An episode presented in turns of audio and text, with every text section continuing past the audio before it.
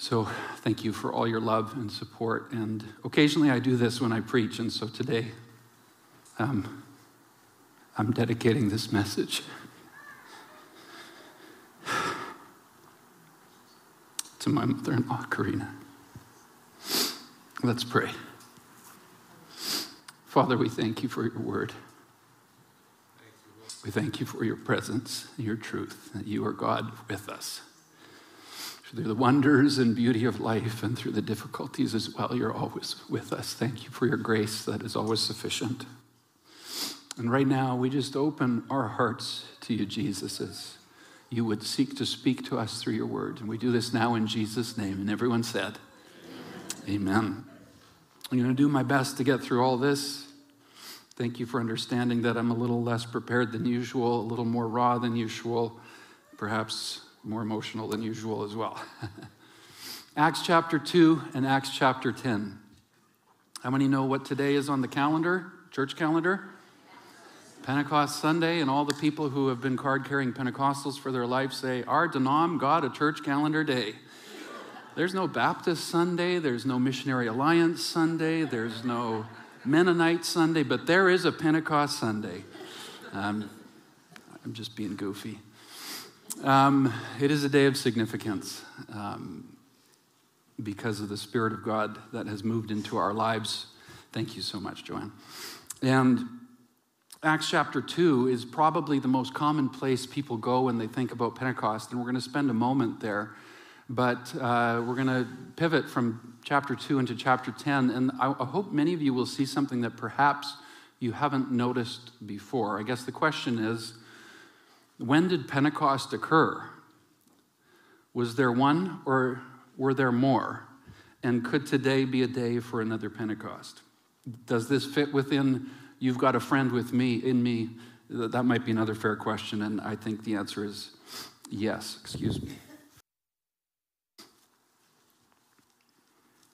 Acts chapter 2, some of you have heard me talk out of the book of Acts or Luke recently, so I'll just be brief to say that Acts is written by um, an ancient educated fellow who was a doctor named Luke. And in his Gospel of Luke, he wrote a two volume work, Luke and then Acts. In Luke, the themes all move towards Jerusalem, where Jesus is crucified and then rises from the dead.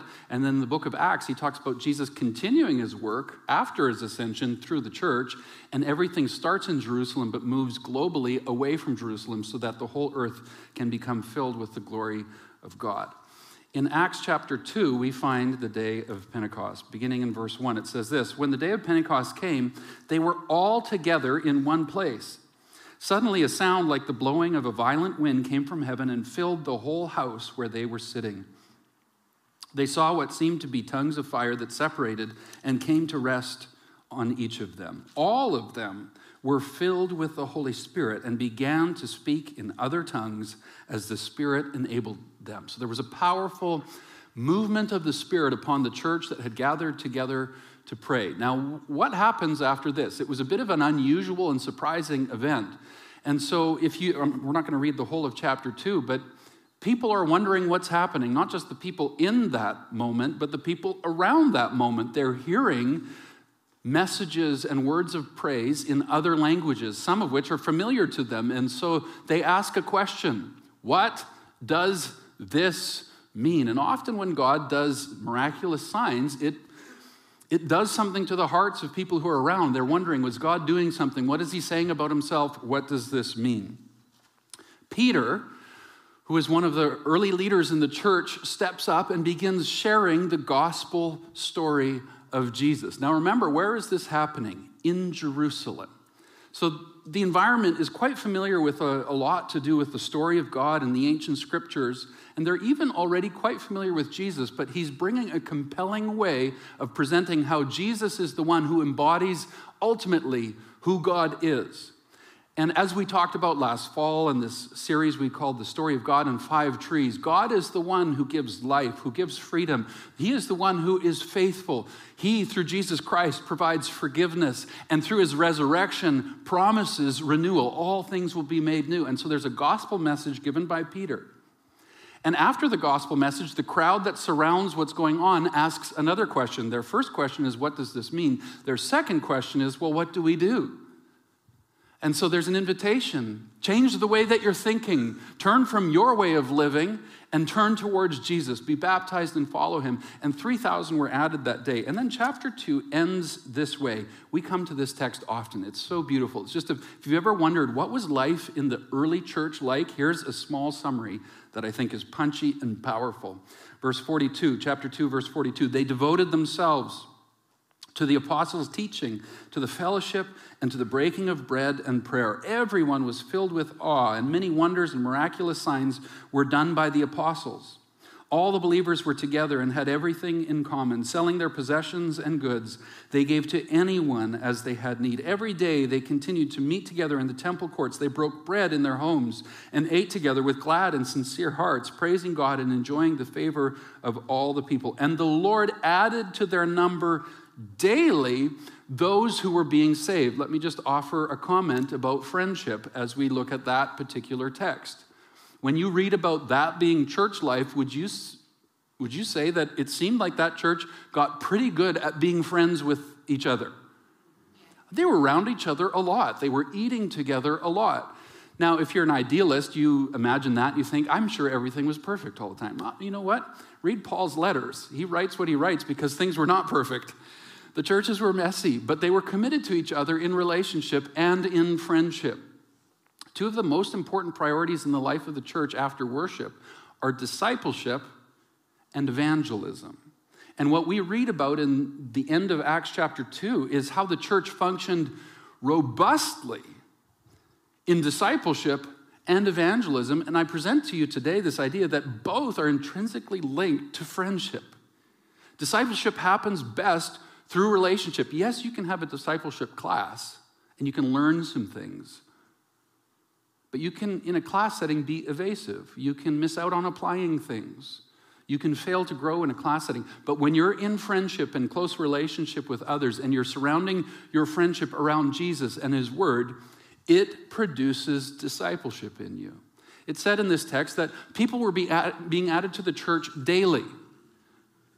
People were coming to Christ daily. What does that tell you? The church didn't just hold friendships exclusively with people within their church family, they maintained and developed friendships with people who were not yet followers of Jesus.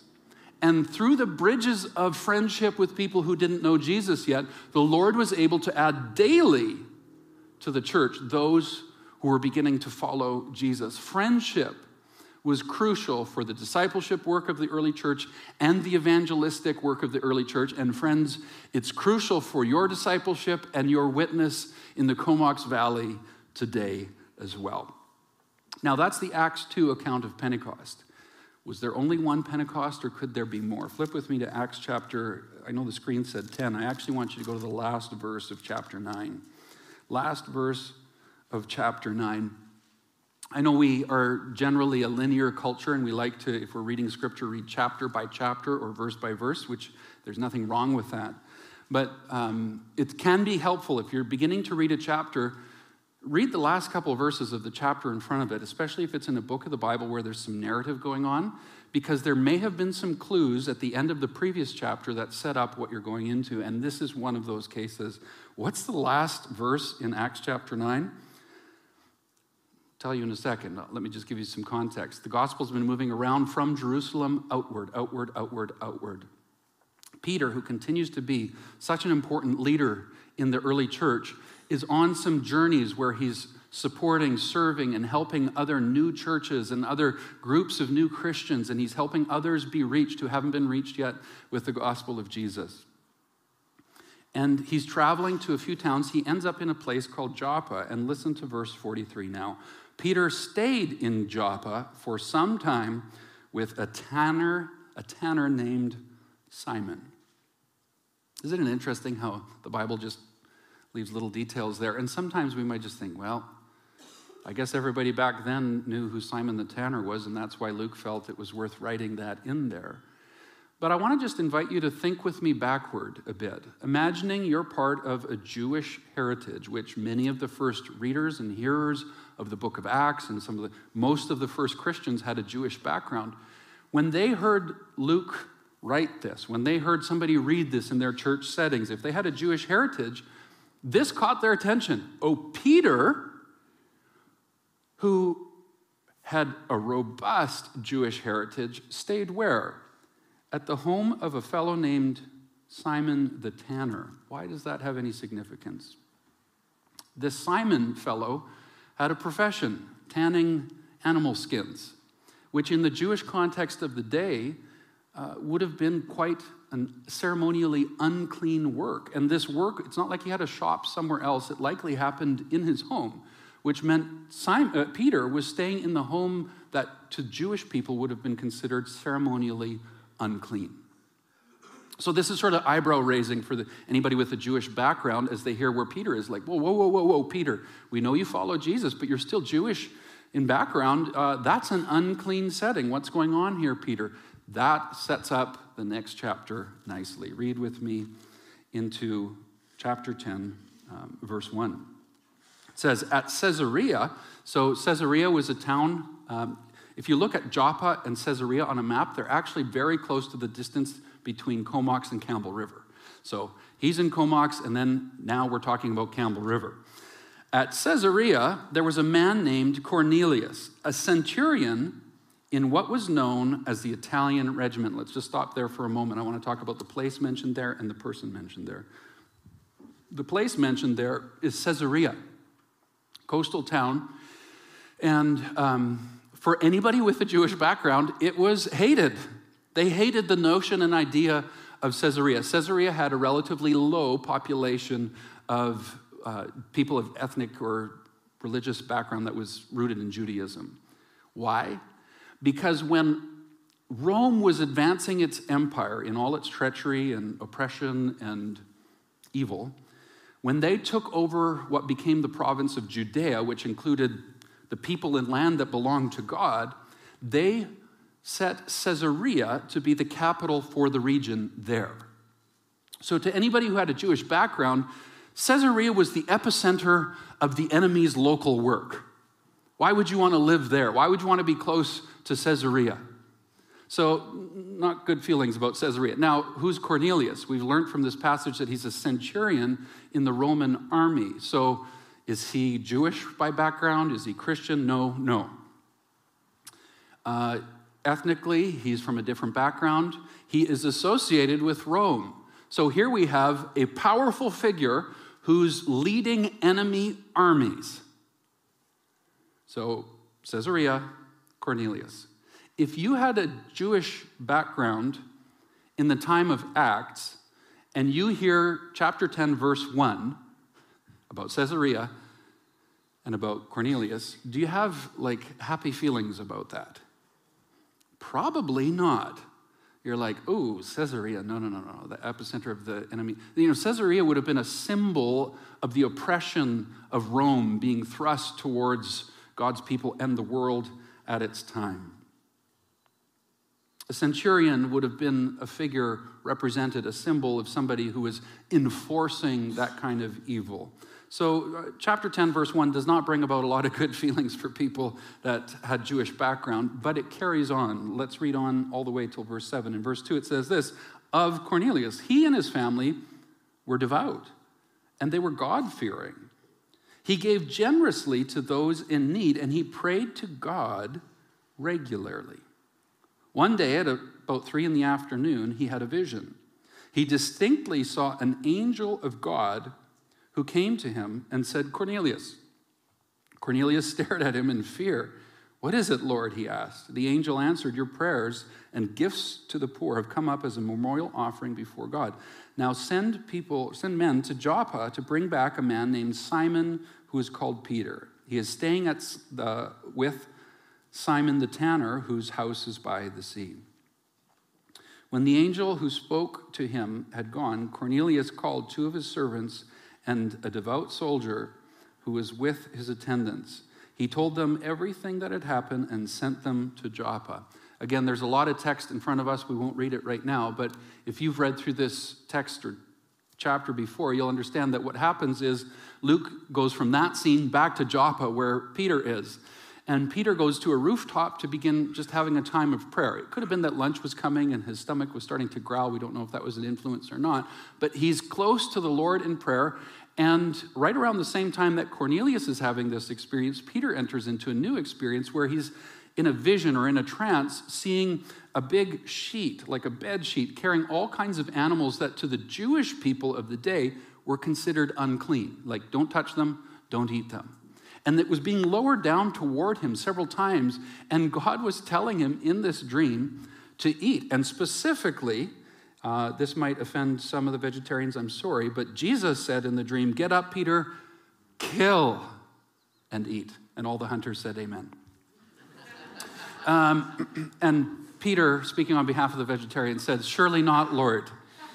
Uh, but then the Lord insisted. And the experience happened several times over. And yes, this is part of God affirming to his people that what was once under ceremonial law, eating restriction wise, is now changed through Jesus Christ. But there was a bigger thing going on because Jesus speaks to Peter and says, Listen, if I've called something clean, don't call it unclean essentially saying, hey, I've got authority here. What was unclean before, now I'm declaring it clean. So he was using food to make a point about dietary things, but it was also an illustration of something else. What was it an illustration of? Who was coming to him? Where was Peter being invited to go? To the house of Cornelius, the Roman centurion who's leading enemy armies in the epicenter of the local enemy's work. Does Peter, in his Jewish heritage, want to go see Cornelius and want to be in Caesarea? In the flesh, probably not. And as a person with Jewish background, no way, because a, a good person of Jewish background would not go into the house of a Gentile, because then you would be considered unclean. You wouldn't sit and eat with people who are Gentiles because it's a gesture of friendship, and then you would be considered ceremonial, un, ceremonially unclean. God is doing something significant here with the animals to make a message to Peter that I'm declaring all people clean. You may have thought Gentiles were icky and whatever, but guess what? God loves them too. And so, what does Peter do? He invites the people in that come to his home seeking him out, and then the next day he's off and travels with them to Cornelius's place. He goes into his home, they fellowship together, and then he begins sharing the gospel of Jesus again right in his home. And then the story ends this way. If you flip to chapter 10, verse 44, it says this While Peter was still speaking these words, so the words of the gospel message of Jesus, the Holy Spirit came upon all who heard the message. The circumcised believers who had come with Peter, so the Jewish people that were part of his group, were astonished that the gift of the Holy Spirit had been poured out even on the Gentiles or those who didn't have Jewish background. For they heard them speaking in tongues and praising God. Then Peter said, Can anyone keep these people from being baptized with water? They've received the Holy Spirit just as we have. So he ordered that they be baptized in the name of Jesus Christ. Uh, then they asked Peter to stay with them for a few days. What we have in Acts chapter 10 is the second Pentecost. Acts chapter 2 is Jewish Pentecost. Acts chapter 10 is Gentile Pentecost. The same Spirit comes first to his Jewish people in Jerusalem. And then, as the gospel begins advancing around the world, there's an obstacle. Some of the Jewish people who had converted to follow Jesus were still embracing some of the legal elements of their former faith to the point that it excluded others. And God did something in Peter's heart very significant that opened the door for any of us in this room who do not have Jewish background to also experience a Pentecost where the Spirit comes and lives in us because we've responded to the gospel Jesus, the gospel of Jesus as well.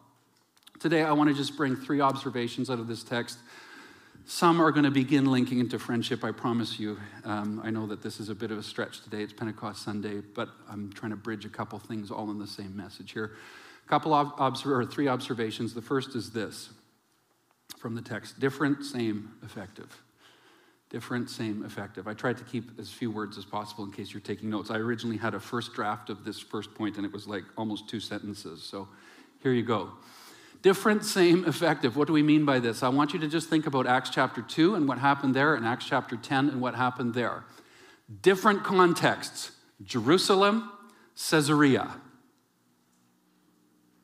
Same gospel, preached in both places, and that same gospel effective in both places, but very different places. Isn't that fascinating? That should give us a confidence in the work and message of Jesus. The message of Jesus is not just tailored for certain cities or certain people or certain places where it seems like it'll be received best. Different places, same gospel, effective and working in both places. Let me just entertain a few thoughts quickly about the contrasting differences between Jerusalem and Caesarea. When you think about familiarity with God's story and ancient scriptures, did Jerusalem have pretty good familiarity with that? You better believe it. If Caesarea was the epicenter of the enemy's advancing, encroaching work, Jerusalem was the epicenter of all of the Jewish faith. It was saturated with awareness of the story of Yahweh, the story of God. It was saturated with awareness of scriptures. So that was Jerusalem's context. What was it like in Caesarea? Familiarity with that? Very, very little. Isn't it interesting? The gospel worked there, and the gospel still worked here. That should encourage us. Was there in Jerusalem familiarity with Jesus? What do you think? Yes, significant familiarity with Jesus. Why? He had spent so much time teaching in that area. His crucifixion, his, his resurrection, all occurring in the area of Jerusalem. So people were constantly, if they were close to the Jewish faith there, they were aware of this character, at the very least, called Jesus. Many people were beginning to follow him and devote their lives to him, but there was a heightened awareness of who Jesus claimed to be and who his followers claimed for him to be. In Caesarea, was there a familiarity with Jesus? Very, very little, almost none. Jesus never went to Caesarea in his ministry time. So they, they didn't have stories floating around from that time that Jesus came to Caesarea and did a miracle or raised somebody from the dead or preached a sermon. They didn't have that memory. There, were very, there was very few Christians. We know that Philip had gone to that area. But that context, again, very different.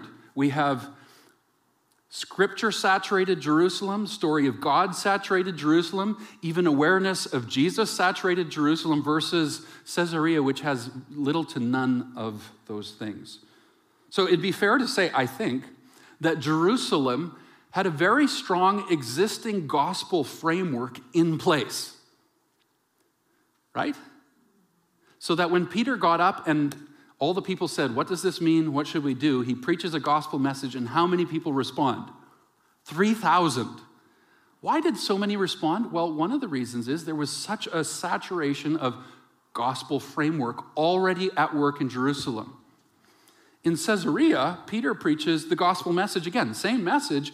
It brings about an effective result, but are 3,000 baptized and added? No, a family, a household. Likely um, Cornelius, his wife and children, and his servants. That's probably who it was. So the results differed. Massive results here, smaller results here, but still gospel results. Was there a difference in approach? I want you to think with this, think through this with me.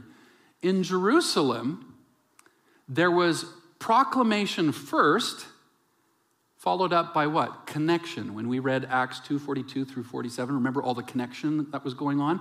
Proclamation first, then connection. What happened in Caesarea? Connection first, then proclamation. Is that beginning to click for you? I want to ask you uh, a question I think you know the obvious answer. Would you say that the world has changed a little in the last 25 years? Oh, you're laughing.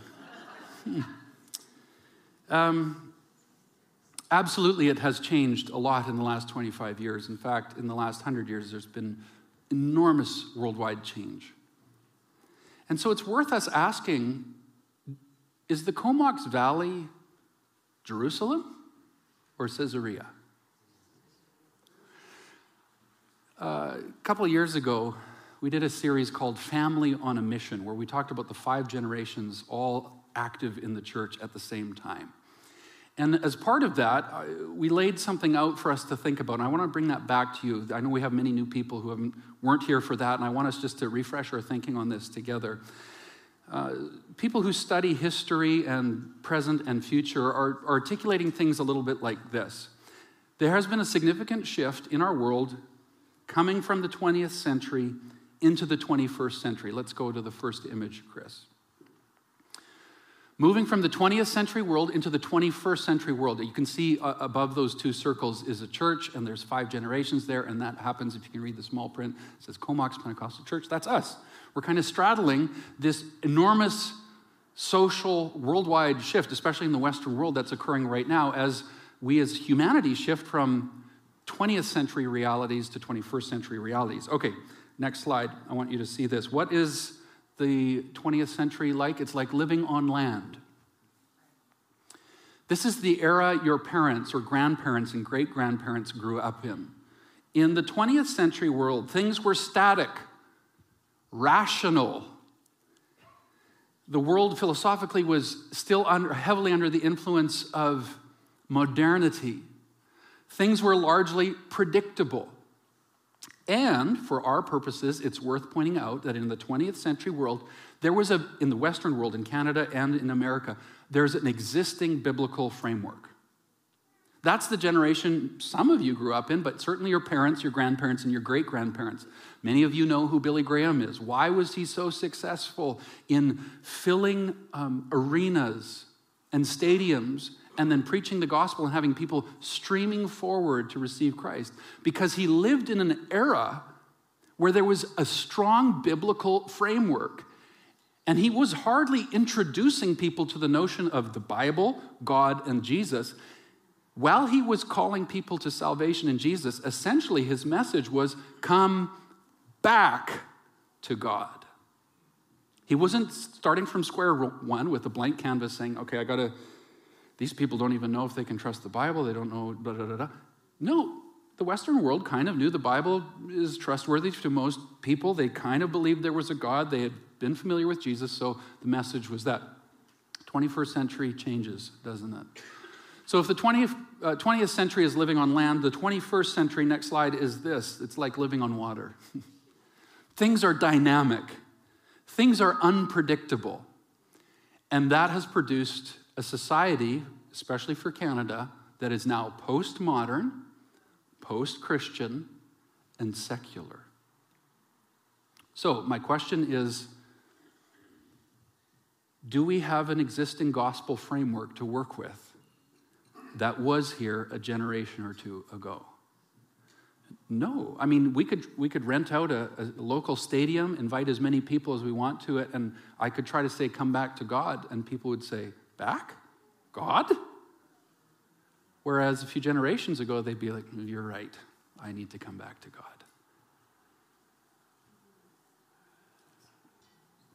So, my next question for you is this Are the people you see regularly in the Comox Valley, your neighbors, your coworkers, your classmates, people you play volleyball or disc golf with, or whatever you do,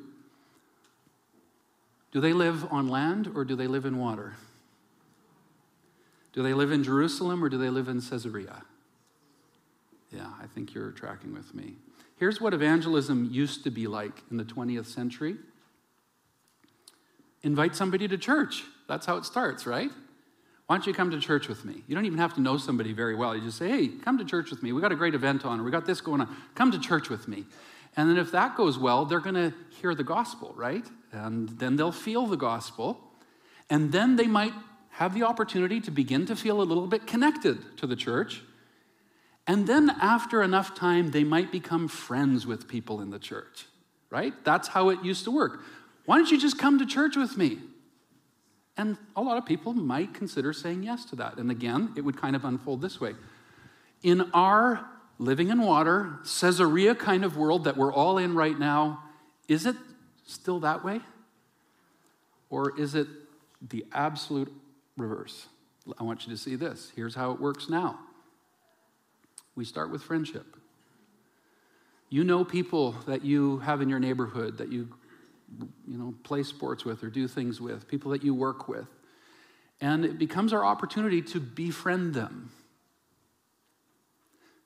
Some of us might get nervous about that, and we're like, ooh, I thought this Bible said something about like, don't be friends with the world.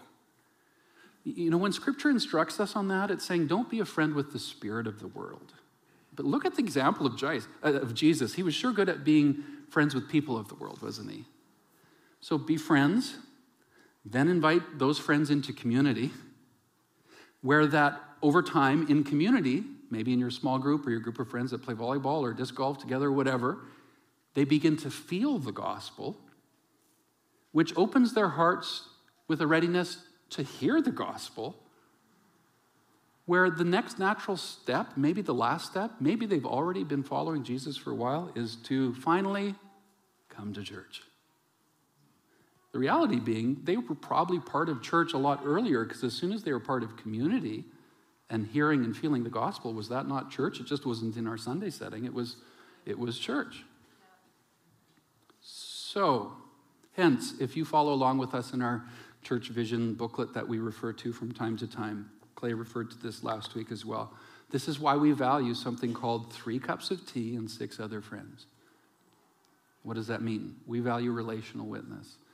In, in many Middle Eastern and Asian cultures, they say this three cups of tea is the time it takes to get to know somebody, for a stranger to turn into a friend. So we value three cups of tea, right? Because you have some people you know who don't know Jesus yet, right here in the Comox Valley. You see them regularly. What would it look like for you to have three cups of tea with them and build a friendship? Now, six other friends, where does that come from? Statistically speaking, the number one way adults in North America come to Christ is that they have seven credible Christian friends in their lives. So that means if you're one of them, find six others and don't just team up seven against one. That's weird. But create spaces where you can be together. And you might think it's funny, and I know the disc golfers always frown at me because I keep bringing them up. I, it means I haven't prepared that part of the message, so I just reach for the first thing that comes to mind, and it's the disc golfers. But now I pick on volleyball too because I'm part of that. But um, find mixed settings where people who are your friends who don't know Jesus yet can begin to become friends with your other friends who do know Jesus. Because when your friends who don't know Jesus yet start having more friends who do know Jesus, you've, statistically speaking, increased their probability of being like, huh, I might have to think some more about this Jesus stuff. Because they're seeing credibility and reality in your faith. We value relational witness, three cups of tea and six other friends. Also, in our booklet, we talk about four things that are, everyone in our church is called to. We're all called to Jesus, we're all called to Sundays, we're called to DNA relationships, which we talked about a few weeks ago, and we're all called to this idea called gospel intentionality together. What would it look like for the things that you're already doing with Christian friends, like the normal stuff? I'm not talking about your prayer meetings, I'm talking about if you get together to watch the Survivor finale or something like that. What would it look like to add gospel intentionality to watching the Survivor finale? Well, it might be just good food and inviting some other friends, neighbors, coworkers, whatever, into that mix so that you can have fun together and they start becoming friends with your friends, creating mixed spaces that are safe for people to begin to connect with others. Okay, that's the first thought. I know it was a big one. Different, same, effective. I think you're with me. On to number two. Everyone needs open heart surgery. Everyone needs open heart surgery. Where do we see this in the text? Peter, look at what God did in Peter's life. Peter came from a background that highly discriminated against unclean Gentiles. And here he is, staying with Simon the tanner, and then into, invites these messengers into a home with him, then goes and stays in Caesarea at Cornelius' house for several days, fellowshipping, eating with him, sharing the gospel with him. Something significant changed in Peter's heart. His heart was open to the work of God. You and I are praying for people in the Comox Valley to discover the love and truth of Jesus. So we need to pray for them to have open heart surgery too. But friends, you and I need open heart surgery. There are people, whether you realize it or not, that we have some built in prejudice against for whatever reason. And will we be willing to let our hearts become more open to people who don't follow Jesus yet? Guess what? People who don't follow Jesus yet, they live a very different life than most of us. Their humor, their entertainment, the list goes on. It's different, it's different. It can make you feel uncomfortable. Imagine how uncomfortable Peter felt. But his heart was open and he was willing to become a friend. And you and I have some people in our lives that we see regularly here that you, you, you might want to think strange thoughts about them because they appear just so different or so weird or whatever. But what could a friendship do to their life if you would allow your heart to be open to God's work in your heart? I just quickly want to share a couple stories for our own journey. Both Laura and I have grown up in like a very polished Christian bubble. Great Christian families, thankful for our parents. Um, even when I was working labor jobs, my employer was a Christian and most of my coworkers were Christians. Then I went to Bible college. I had done some years of Christian school. Um, we just grew up in and around church all the time, and then we got thrust into ministry for the first several years of ministry. And then we went on a church planting journey in Victoria. And I had all these ideas of we're going to have a big team to work with, and that didn't work out. And so, literally, we're on the ground in Victoria at the time, just two kids, and Laura and I. And I'm like, I can't even pretend to be busy doing church stuff because I got no church stuff to do. I've got to reach people. And I just don't know how to relate to the people that are here because they're so different than us. And so God had to do open heart surgery in us. Because we lived in a very eclectic neighborhood where there was people, atheists and spiritualists and all kinds of interesting stuff that I just never, I'd, I'd never had friends like that in my life.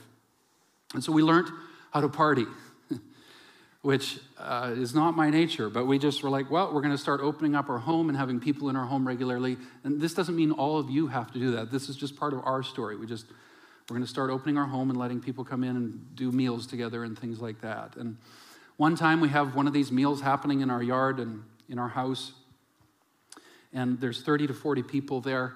And we're just meeting some of these people from our neighborhood, and we're having a lot of fun together. And I'm sitting with this one really fun couple. They were a little older than us, very dynamic, fun to sit with. I'm like, this is going good. And so I'm like, what do you guys do? And so he talks a little bit about what he's into, and it didn't really make sense, but it was cool. I'm like, oh, that's, that's great. What do you do? I asked her, Megan. Oh, I'm a psychic. So I kicked them out. No. I packed the kids up and locked them in a room and put on Veggie Tales. No. I said, wow. That's so interesting. I haven't met a psychic before. She said, I know. No, just joking.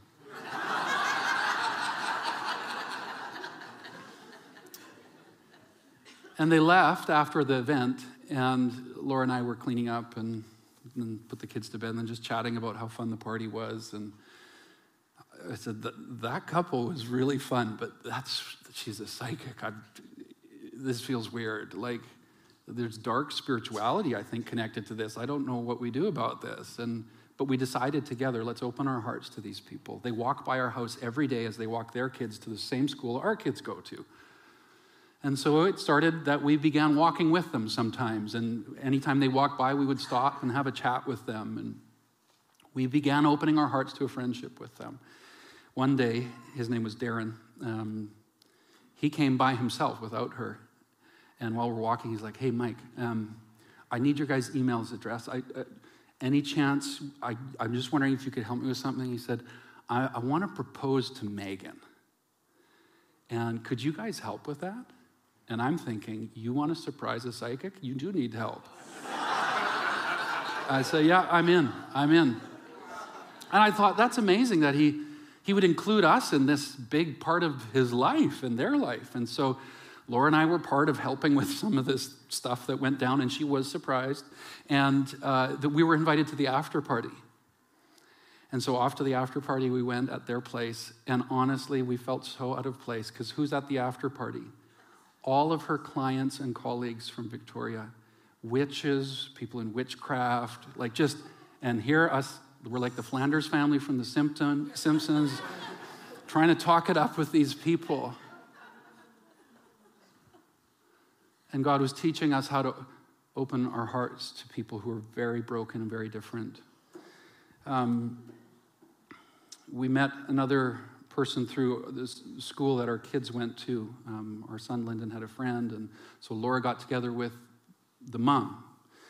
And her name was Leslie, and she had Chinese background. She had come from China a few years earlier or so, atheist, um, but lonely. And so started having tea at our house regularly and hanging out from time to time. And so he said, You should come to one of these parties we have sometime. Oh, sure. So she came. And her son loved it because there was all kinds of fun stuff for the kids at them, and she had a great time. And as things were being cleaned up at the end, uh, some of the people that came to our parties were part of our small group that did meet weekly on a different night. And Leslie overheard some people say, See you Wednesday. She said, what, What's Wednesday? Oh, a few of us get together on Wednesdays. Oh, really? What, like for the same kind of thing? Well, kind of. We do a potluck meal, but um, those of us that get together on Wednesdays, we all like we all follow Jesus. So we read scripture together. We pray for each other. Oh, you know, Leslie, you'd be welcome to come for the meal. You could stay for the whole thing if you like, but if you just want to eat with us and then leave, if you're uncomfortable with the rest, you can do that. Or, stay. oh, really? Yeah. So she came to our small groups the next next week, and she ended up staying for the whole thing and watched what we did. And, and then she came another week, and then she came another week, and she became a regular part of our small group. It started with a friendship with Laura, but then she came into community with our people. And she wasn't following Jesus, but she was just watching and observing and enjoying the sense of friendship and after several weeks of Wednesdays, she heard some of our people say, Well, see you Sunday, as we were heading out the door. And she's like, What? You guys get together on Sundays too? And we said, Oh, yeah, yeah, actually, we're part of a church that has other groups like this one, and we all gather together on Sundays to worship Jesus together, and there's teaching from Scripture. And oh, I said, You're welcome if you ever want to come. It's going to be a very different experience for you. I might come sometime. And so, sure enough, she showed up one Sunday, and it was the best thing. You see, in an old version of church, it was so important to have greeters at the door, and we, I'm so thankful for the greeters we have at the door here. But when Leslie came to church on the first Sunday, she didn't need a single greeter. She walked past the greeters that she didn't know and ran in hugging the 30 people she did know and felt at home right away. And she would sit sort of near the back and watch what was going on. And one of our friends secretly got a picture of her and sent it to us. Said, looked like she was trying to sing the songs this week. It's amazing. And weeks passed and turned into months, and she was coming regularly there. And one day, one of our ushers asked me, he said, Is Leslie a Christian now? I said, uh, I actually don't know for sure. Like, we don't have a clear answer on that. But I'll tell you what I do know. I said, We gave her a Bible at Christmas, and she told us that um, she reads her Bible every day. Uh, she also told us that after she drops her son off at school, she goes to the beach and prays every day. And um, she comes to our small group every week. She comes to church every Sunday. At our last party that we threw in the neighborhood, she started evangelizing to other people about Jesus at the party. And our treasurer just told me she started giving to the church.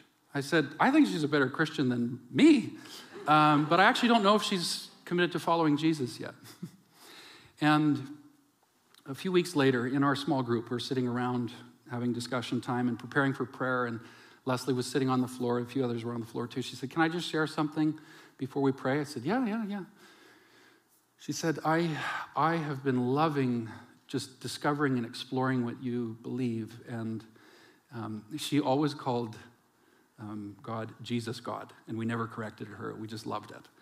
And she said, I, am just trying to figure out this Jesus God stuff. And I, I, have been hoping it's true, but I just, I don't know if I can believe it. But she said, Do you guys know Tim Hortons? And we're like, Yeah, we know Tim Hortons. She said, Do you know Roll Up the Rim? And we're like, Yep.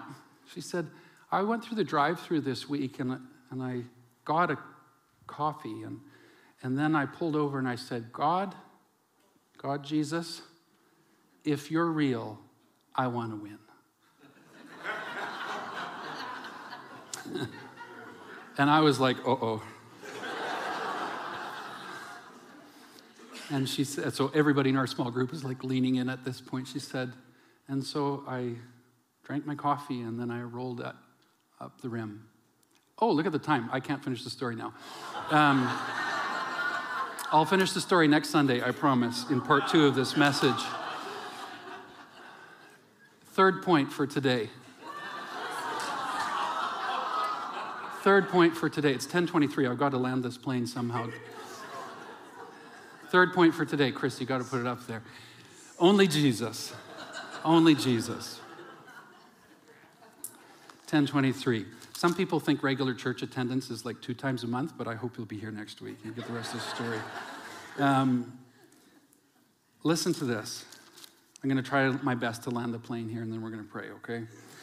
Acts chapter 10, you heard what I read earlier about Cornelius, and then it describes him this way He and his family were devout, God fearing, gave generously to those in need, prayed to God regularly, and then he has an angelic encounter. Sounds like a dynamic Christian, doesn't he? What we learn from Acts chapter 11, he is not saved. Read what happened to him in like Acts chapter 10 verse 2. He sounds like he should be a board member in any church anywhere. But according to Acts chapter 11, not saved. Not saved. Have you ever met people in your life who you're like, these people are so good, uh, they should still go to heaven, right? this is Cornelius. Some of us may read this story and think, wow, what an awesome guy. I bet Luke includes this story in his story of what's going on in Acts to say, look at how awesome Cornelius was. He deserved to get saved. That's why the angel came to him. I think it might be there for the opposite reason. No matter how good Cornelius would, was, he didn't have Jesus. He was hopeless, he was helpless until he had Jesus. This story lives in Scripture to teach us that Pentecost isn't just a one time thing for one ethnic group, it's for all groups of people, including Gentiles. And it's not just for people who are the furthest away from God, it's, from the pe- it's also for the people who appear closest, but they still don't have Jesus yet. And so they're just as far away as everybody else is. And that's urgent and that's important. Pentecost is the Spirit of God coming upon us, empowering you and I to be in a witness in a world that's very broken and hurting. And you and I could never reach them well on our own. You and I could never bring the love of Jesus on our own or the power of Jesus on our own. But together with other friends and together with the infilling and presence of the Spirit in our lives, there's a hope and there's a chance for God to do something significant in and around us because there is no one like Jesus. And without the message of Jesus, all perish. There is no other name by which people can be saved, not even a good Cornelius, the best Roman centurion there ever was. Only Jesus. I want to close by reading two things that have just meant a lot to me this week, given what our family's been going through and I know you know what it's like to go through difficulty too. Why is Jesus significant? Two things, really quickly. This was just in my devotional reading this week. And don't you love how scriptures you've read so many times before all of a sudden arrive with a new freshness? Psalm 118, verse 15 Shouts of joy and victory resound in the tents of the righteous. Whew, isn't that good? I bypassed that verse. I've read it so many times before, but this time I thought, why in the world are they shouting in tents with victory? Well, they lived in tents. Well, that's a funny place to win a victory, isn't it? Why are they shouting in tents? Because they're not the ones doing the fighting, the Lord is the one doing the fighting. The next verse says, It's the Lord's right hand that has done mighty things. This is how we fight our battles by resting in the house of the Lord and letting Him do the heavy lifting. Tim Keller, who died about 10 days ago, I saw a clip and I just thought it was stunning. He talked about the children of Israel passing through the Red Sea. The sea is divided up, and there is piles of water high on one side and piles high on the other, and all of God's people are walking through in the midst of the wondrous work of God, God's mighty hand there. And Tim pointed out, he said, Can you imagine being part of that group of people all walking through, and so many of them are thinking, Wow, God is amazing. This is unbelievable and they're praising Yahweh through it all. And he said this, and I thought it was great. But I promise you, there were other people that were part of that same group walking through, looking up at the water, thinking, I'm gonna die, I'm gonna die, I'm gonna die, I'm gonna die. Oh my goodness, this is going awful. I'm gonna die, I'm gonna die, I'm gonna die. I don't know what's gonna happen. And guess what? All the ones who were praising Yahweh got through, and all the ones who were afraid got through too because your salvation doesn't hinge on the quality of your faith. Your salvation hinges upon the quality of our Savior, only Jesus. Let's stand together. God gestures friendship to Cornelius, and he does to you and I as well. Today is Pentecost Sunday, and for a closing benediction, I want to read to you the words William Booth penned in a hymn 150, 200 years ago for Pentecost. Thou Christ of burning, cleansing flame, send the fire. Thy blood bought gift today we claim. Send the fire today. Look down and see this waiting host. Give us the promised Holy Ghost. We want another Pentecost. Send the fire today. God of Elijah, hear our cry. Send the fire to make us fit to live or die. Send the fire today. to burn up every trace of sin, to bring the light and glory in. The revolution now begins. Send the fire today. Tis fire we want, for fire we plead. Send the fire. The fire will meet our every need. Send the fire today for strength to ever do the right, for grace to conquer in the fight, for power to walk this world in white. Send your fire today. To make our weak hearts strong and brave, send the fire. To live a dying world to save, send the fire today. Oh, see us on thy altar lay, our lives are all this very day. To crown the offering now we pray, send the fire today. Would you hold out your hands? Father, I thank you for our church family. This Pentecost Sunday, we acknowledge that you are God, not just of one Pentecost, but multiple. And we ask for the fire of your Spirit to move in our lives again. Empower us to befriend people who are very lost and broken and don't know you yet. And through our friendships together and with them, may there be a great move of your Spirit in this community and around the world. We need you, Holy Spirit. I'm going to invite the prayer ministry team to come forward right now. As we conclude today, if you need prayer for anything at all, this group would love, love, love to pray with you, pray for you. God bless you and keep you and make his face to shine upon you today and this whole week long. In Jesus' name, amen. God bless you.